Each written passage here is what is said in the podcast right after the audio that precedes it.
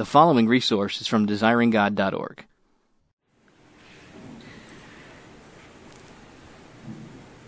Let's pray one more time. Father in heaven, I ask that you would make the minds and the hearts of those who are here now supple and soft and tender to the Word of God so that it pierces down deep into the soul, lodges itself there, and becomes a lifelong agent of power for the glory of Christ and for their joy. I ask this in Jesus' name. Amen. So we know that all things work together for good for those who love God and are called according to his purpose. For those whom he foreknew, he predestined to be conformed to the image of his Son, that he might be the firstborn among many brothers. And those whom he predestined, he also called, and those whom he called, he also justified, and those whom he justified, he also glorified. So, what will we say to this? If God is for us, who can be against us? He who did not spare his own son, but gave him up for us all, will he not with him freely give us all things? Who shall bring any charge against God's elect? It is God who justifies. Who is to condemn? It is Christ Jesus who died, who was raised from the dead, who is at the right hand of God interceding for us. Who shall separate us from the love of Christ? Shall tribulation or distress or persecution or famine or nakedness or peril or sword? As it is written, we're being killed all day long. We're counted as sheep to be slaughtered. No. In all these things, we are more than conquerors through him who loved us. For I am sure that neither death, nor life, nor angels, nor principalities, nor things present, nor things to come, nor powers, nor height, nor depth, nor anything else in all creation will be able to separate us from the love of God in Christ Jesus our Lord. There are two ways that a text becomes profoundly life altering in a human soul. One is that there comes a point in your life where the text, by the power of the Holy Spirit, penetrates into your mind, heart, soul, spirit so deeply that at that moment a change is effected that bears lifelong fruit from that moment on. Happened to Jonathan Edwards that way when he was 17. Spring of 1721. The first that I remember that ever I found anything of that sort of inward sweet delight in God and divine things that I have lived in much since was on reading those words in 1 Timothy 1:17. Now unto the King eternal, immortal, invisible, the only wise God, be honor and glory forever and ever. Amen. As I read the words, there came into my soul and was, as it were, diffused through it a sense of the glory of the divine being, a new sense, quite different from anything I had ever experienced before. Never any words of Scripture seemed to me as these words did. That's one way. A second way that a passage of Scripture becomes profoundly life altering is that there comes a point where it penetrates into your mind, into your soul, into your heart, into your spirit. Not in such a way that the change is effected decisively there, and from then on you're new and different. But rather, the text lodges itself so profoundly, so unalteringly that it becomes a source of never ending, ever repeating, life altering power when you need it. And that's what happened to me. In a class in Romans 1 to 8 with Dan Fuller when I was, I think, my second semester, first year at Fuller Seminary. Romans 8:32. Of all the passages in the Bible that are designed as solid places to stand when everything around you is giving way, this is the place I have stood more often than any other. He who did not spare his own son, but gave him up for us all, will he not with him freely give us all things? And it didn't come in isolation. It came as a quintessential summary of the argument of Romans 1 to 8. It came bringing a trainload of truth with it. There are other summaries of the argument of Romans 1 to 8. 116. Since the righteousness of God is revealed in the gospel, therefore it is the power of God unto salvation. Chapter, chapter 5, verse 9. Since we have now been justified by his blood. Therefore, we shall be saved by his life. Chapter 5 verse 10. Since while we were enemies, we were reconciled to God. Therefore, much more shall we be saved by his life. Chapter 5 verse 21. Since the grace reigns through righteousness, therefore it will lead us to eternal life. 829.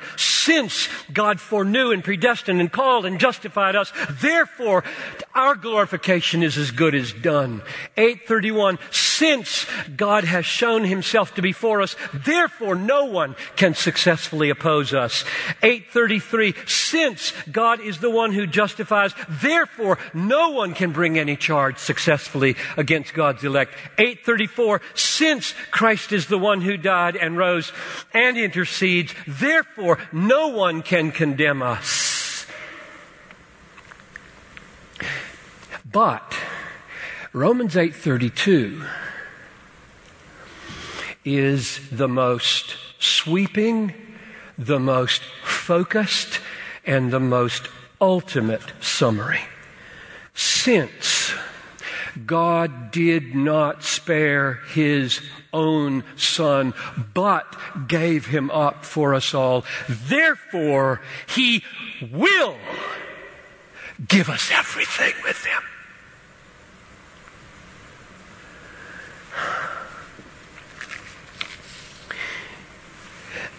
I call it the solid logic of heaven. That's what I called it in Future Grace. I still call it that. The solid logic of heaven is an a fortiori argument. Isn't it good that you can enjoy the truths of the Bible without knowing their logical names? A fortiori is Latin for from the stronger. It's an argument from the lesser to the greater, from the stronger to the weaker, from the harder to the easier. I'll give you an illustration. Suppose I want my little Karsten, say, when he's six, to go next door and ask Mr. Smith if he would borrow the, if he would lend the pliers to us. And Karsten says, maybe Mr. Smith won't let me have his pliers. Maybe he won't want us to borrow his pliers. And I use my a fortiori reasoning with my six year old, which he totally understands, and I say, Yesterday, Mr. Smith was very happy to loan me his car all day. I'm sure if he would loan me his car all day, he'll be happy to let us borrow his pliers for a few minutes. And off he goes.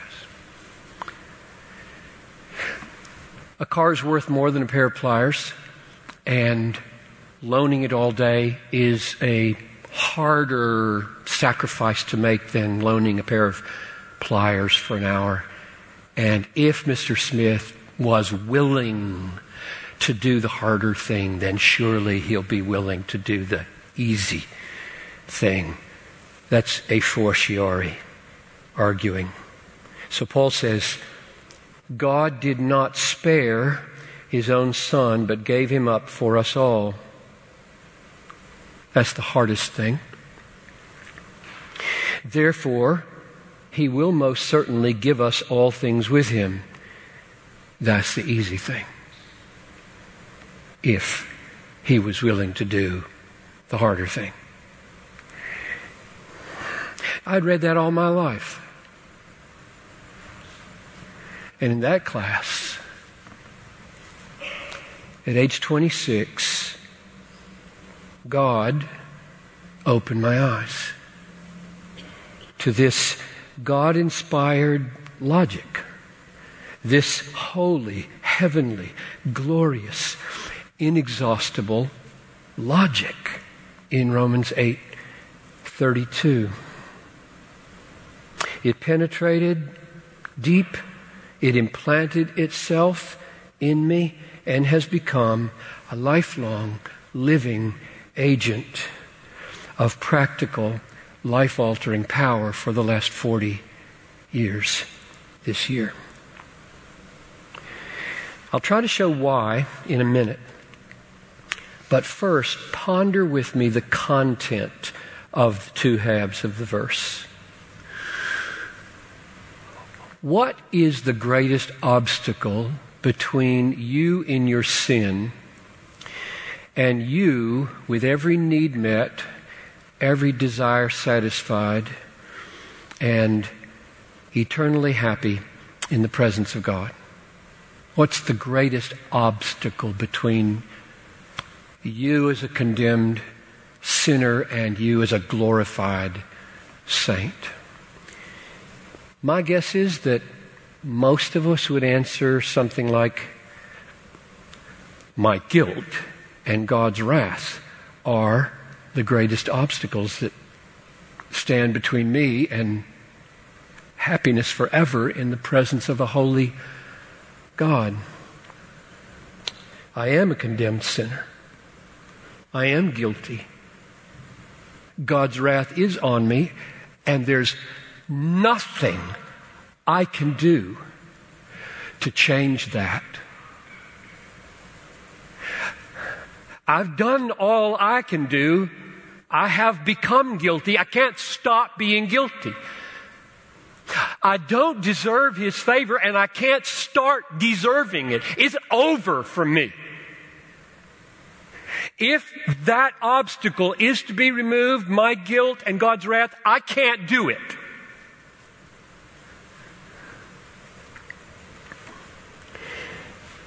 But Romans 8:32 shows us those are not the biggest obstacles between me as a sinner and me as glorified, saved, happy with God forever. They're not the biggest, most ultimate obstacles.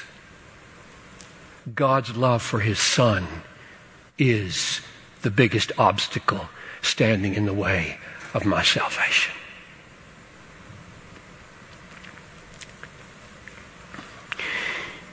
Since he did not spare his own son, but gave him up for us all, therefore, certainly he will also give us all things with him.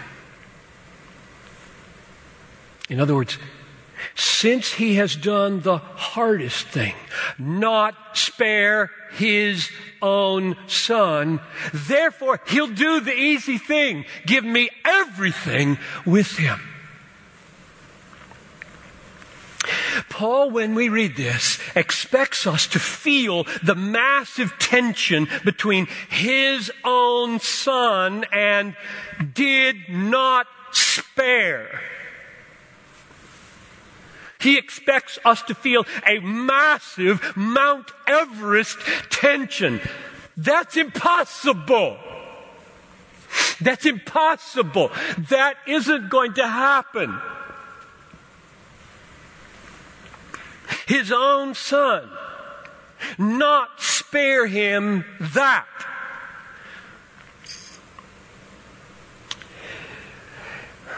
When Paul calls Jesus his own son, God's own son, the point is there is no other, and he loves him infinitely. Twice in Jesus' life, God said, This is my loved son. Paul said in Colossians 1:13 Jesus is the son of God's love. Jesus told a parable of the tenants in which the master's servants came for the fruit and they beat them and killed them. And Jesus said, He had still one other, a loved son.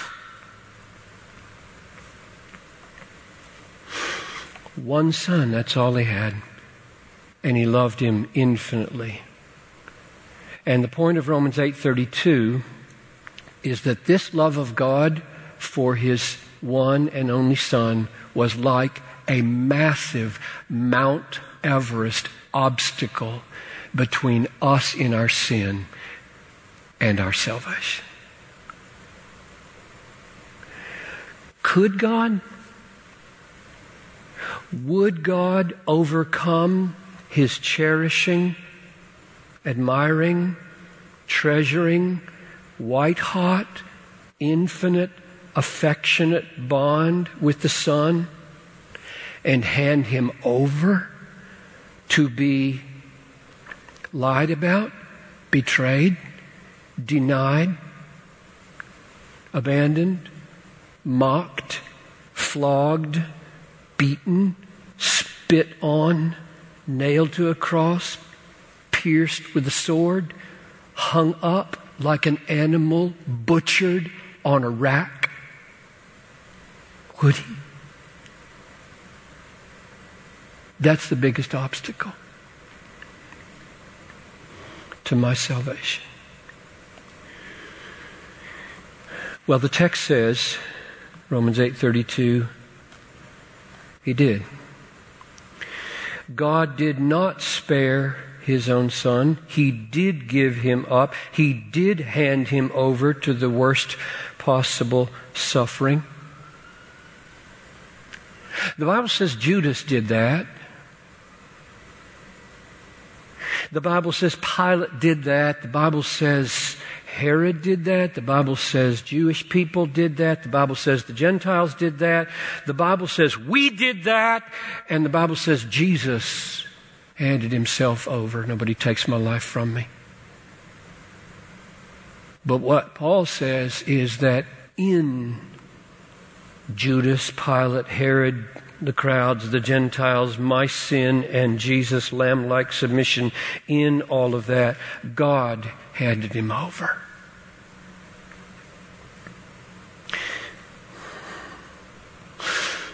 My sin and my guilt is not the ultimate obstacle to my salvation because what makes my sin sinful is that it devalues the all satisfying glory of the Father and the Son and the infinite love between them. That's ultimate. God's wrath is not the ultimate obstacle to my salvation because the wrath of God is the holy reflex of His righteousness, and His righteousness at its essence is that He infinitely values what is most valuable, namely His Son. No. The ultimate obstacle to my salvation is not my guilt, not my sin, and not God's wrath. It is God's infinite love for His own Son.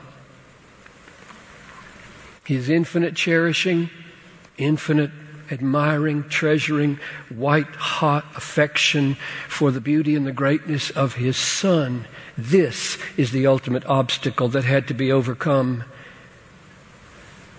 when He did not spare His own Son but gave Him up for us all. So, what should we say to that?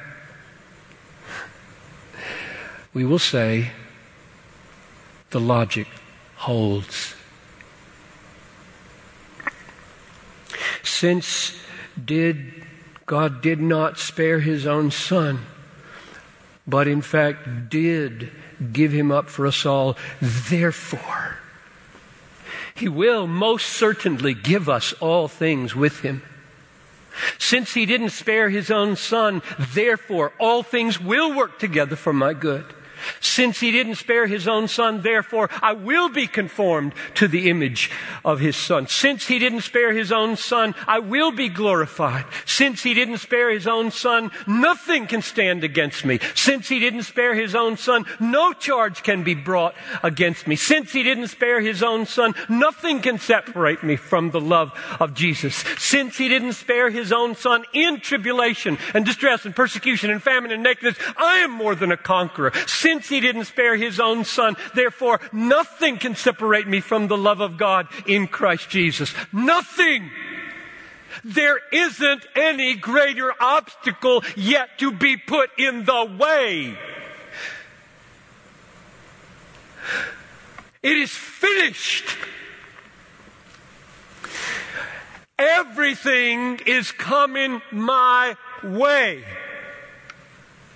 freely everything is going to work for good. Now, here's how it has worked for 40 years.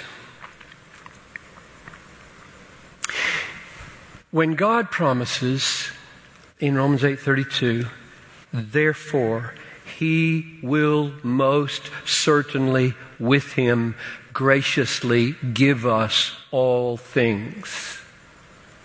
Among the all things that He will most certainly give us are all the promises of God made to the elect. All the promises of God are yes to the elect in Christ Jesus. 2 Corinthians 1:20 rests on the solid logic of heaven in Romans 8:32. Since he did not spare his own son but gave him up for us all, therefore every promise will come true for my elect. No exceptions.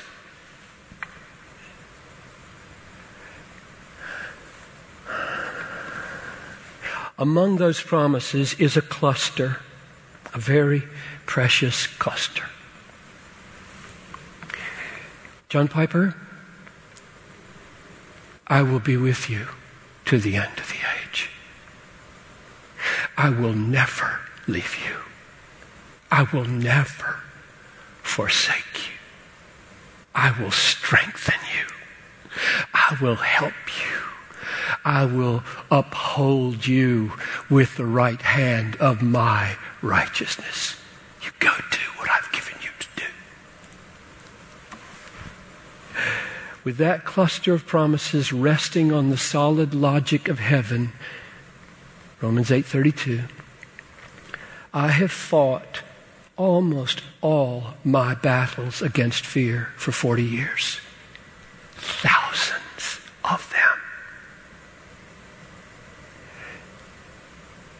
From preaching that first sermon in Fuller Chapel to flying to Germany when I didn't know the language, to taking my final oral exams in a language not my own, to leaving academia with all of its security and becoming pastor of this church with almost no pastoral experience, to going late one night with Tom Steller that first year to cast a demon out of a woman we didn't know what we were doing. We just had a promise. To hearing false prophecy spoken over me that my wife would die. To visiting church members who were livid with anger at me. To witnessing on the street and in the airplane to laying down the leadership of Bethlehem and walking into an unknown chapter. I have fought this fight against fear thousands of times by listening to the voice of God say to me, I did not spare my own son. I gave him up for you, John Piper. Therefore, my promise to be with you and help you cannot fail. You get up there, do what you have to do. And I just want to close by testifying to you younger folks, especially at age 66, and you're right where I was when this happened.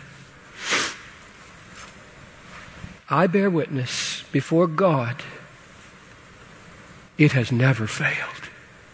The promise has never failed. And it never will. The logic of heaven holds. He who did not spare his own son, but gave him up for us all, will he not? He will, most certainly, give us all things with Him. So, Father, I pray now that whether it's this particular summary of the logic of heaven on which everything hangs, or another one, at some point in the lives of these young people in Bethlehem College and Seminary, you would penetrate by your word through your spirit so deeply into their mind and soul and heart and spirit that a truth would be lodged that would never cease to bear the fruit of courageous, fear destroying faith.